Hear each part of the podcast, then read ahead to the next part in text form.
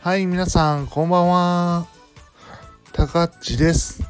たかっちの哲学ラジオ第37回。自由型正義論としてのリバタリアニズムについてお届けしたいと思います。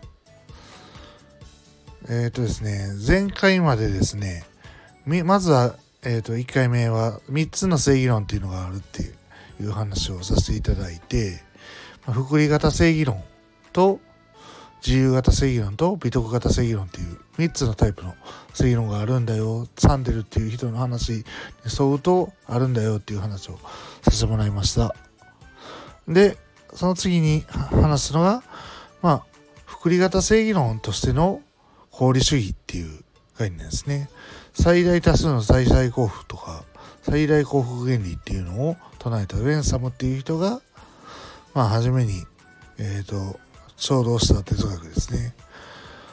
まあ、GDP 市場主義主義とかそういったものと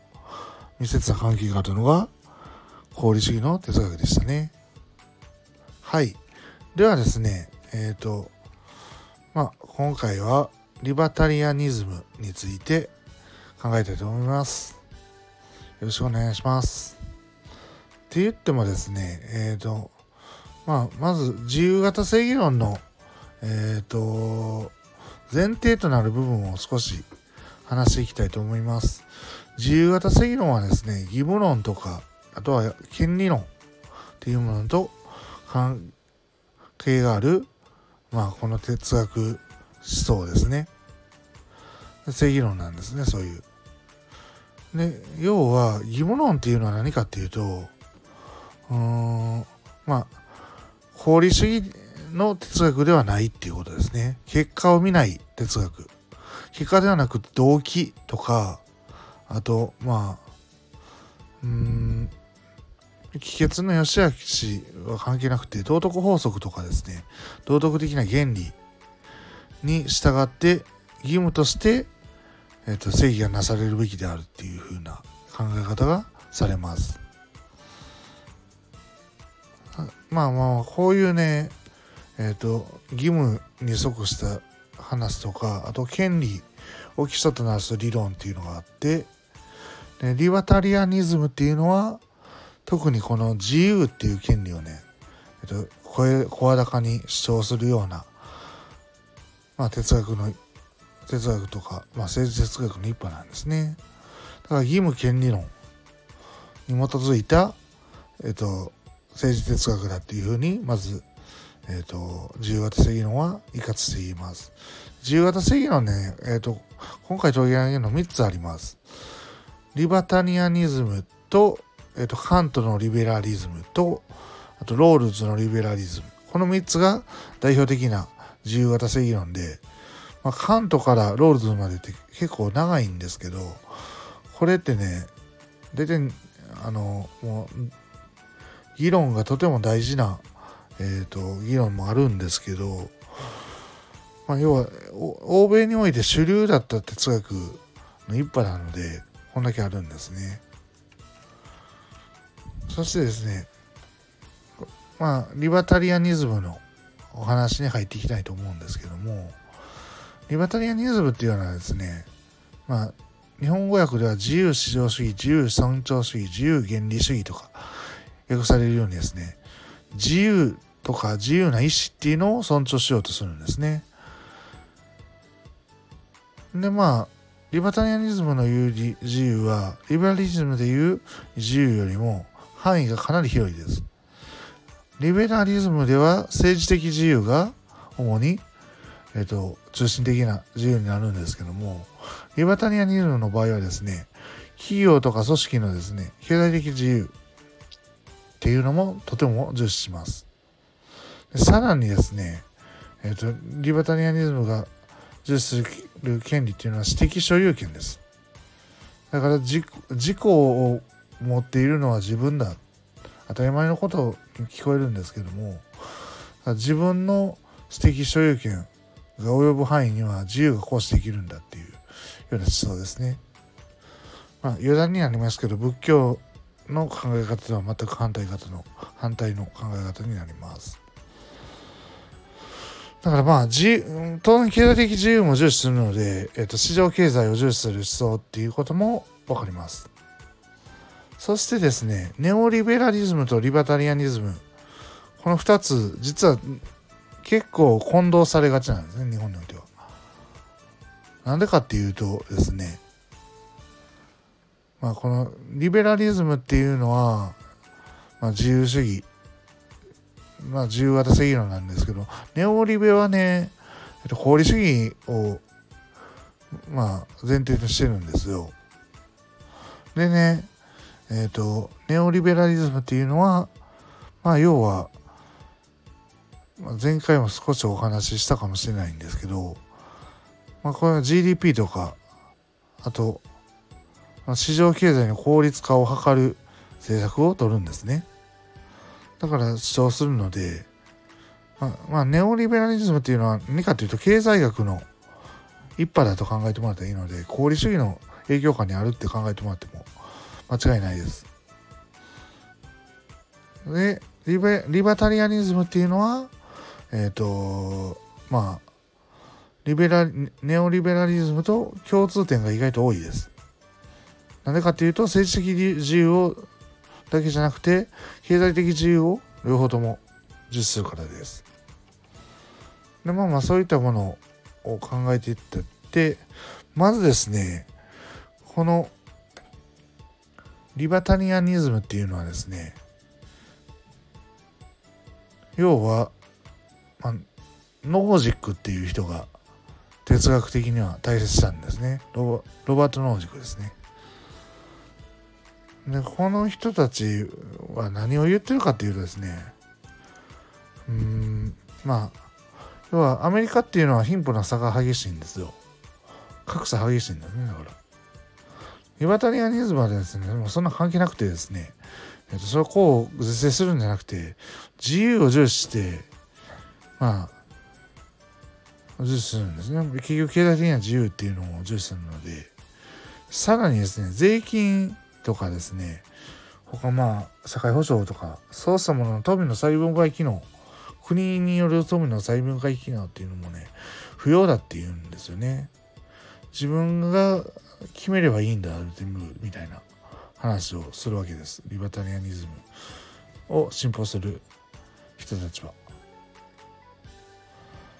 で結局ですね国はですね治安を守ればいいっていう夜景国家的な考え方になります。さらにシートベルト着用法みたいなですねえっ、ー、とまあシートベルトつけないと捕まるっていうのはですね自由とは関係ないのでえっ、ー、と自由に振る舞ったらむしろ捕まるわけでそうしたものは絶対禁止する。売春禁止法とかですね、えーと、売春するのも、えーと一つの選択肢としてありだからお金を話す話す、えーと、稼ぐ選択肢としてありだからそうしたものを禁止してはならないっていうふうに考えるんですね。まあ、こうしたものは全部リバタリアニストの特徴です。でノージックっていう人は何を言ってるかっていうとですね初めから持っていた初期財産がですね不正によって得られたものではなければですねえっ、ー、とまあ要は正義にかなうって言ってるんですよ。一つ。で不正によって他人から財産を奪い取ったのではなければ移転の正義っていうのにもかなうと。この初期財産の正義と移転の正義の2つを兼ね備えていたら全て正義にかなっていると考えるので結局まあ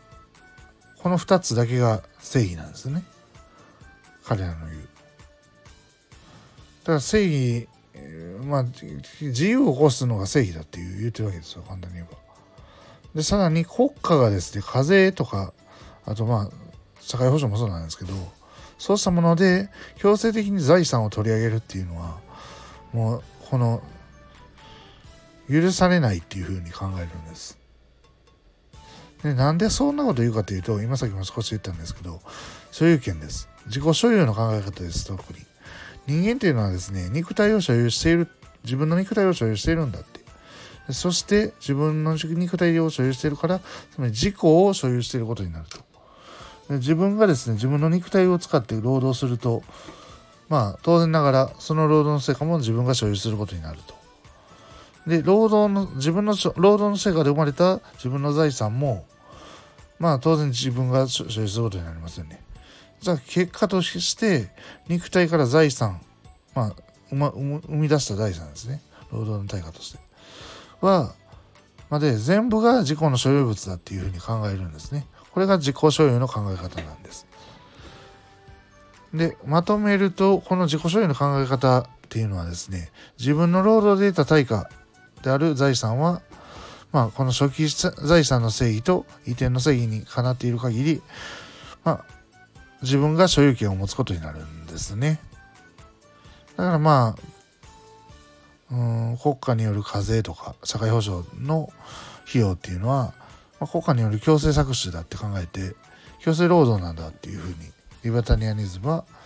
まあ、当然ながら考えるわけです。リバタリアニズムの批判があるんですねそうは言っても。っていうのがですね今さっき言ったみたいにですね道徳も否定してですねえっ、ー、と政治的自由はもちろんある程度はある程度かなりあの言うんですけどそことのバランスが全く取れない考え方になってしまいがちなんですね。例えば自殺幇助とかありますよね。自分の命の持ち主は自分だから自分の命を終える自由があるっていうふうに考えるのでだから自殺幇助っていうのはもうナンセンスだっていうわけですよリバタリアニズムによると。で結局こんなことはですねえっ、ー、と徹底して話すとですね考えていくとですねリバタリアニズムの考え方を極端なですね結論が導かれることが非常に多いので、まあ、リバタリアニズムの論理を全部所有するのは大変難しいですね社会的には特に難しいっていう話が出てきます。っていうふうにですねえっ、ー、とまあこういうふうにリバタリアニズムを考えてきたんですけどもまあ最後にもう一回まとめます。リバタリアニズムとは、えーと、アメリカの哲学者ロバート・ノージックがそうしたとされていて政治的自由だけではなくて経済的自由をまあ最も得られる環境が、えーと、素晴らしい社会なんだっていうふうに考えた人たちです。で、えーとまあ、その中心となっている考え方が自己所有の考え方なんで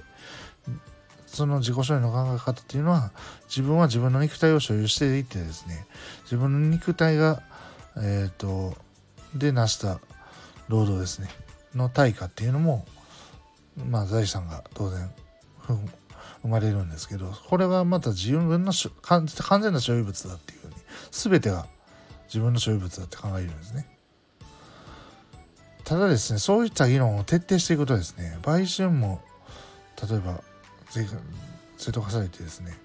自殺幇助も正当化されてしまうんですねだから、えーと、リバタリアニズムには賛同できないっていうのはサンデルの言いたいところなんですねっていうふうにですね今回はえっ、ー、とリバタリアニズムについて考えてきました最後まで聞いていただきありがとうございました高っちの哲学ラジオ第37回えっ、ー、と自由型正義論としてのえっ、ー、と、リバタリアニズムをお届けしました。それではまた。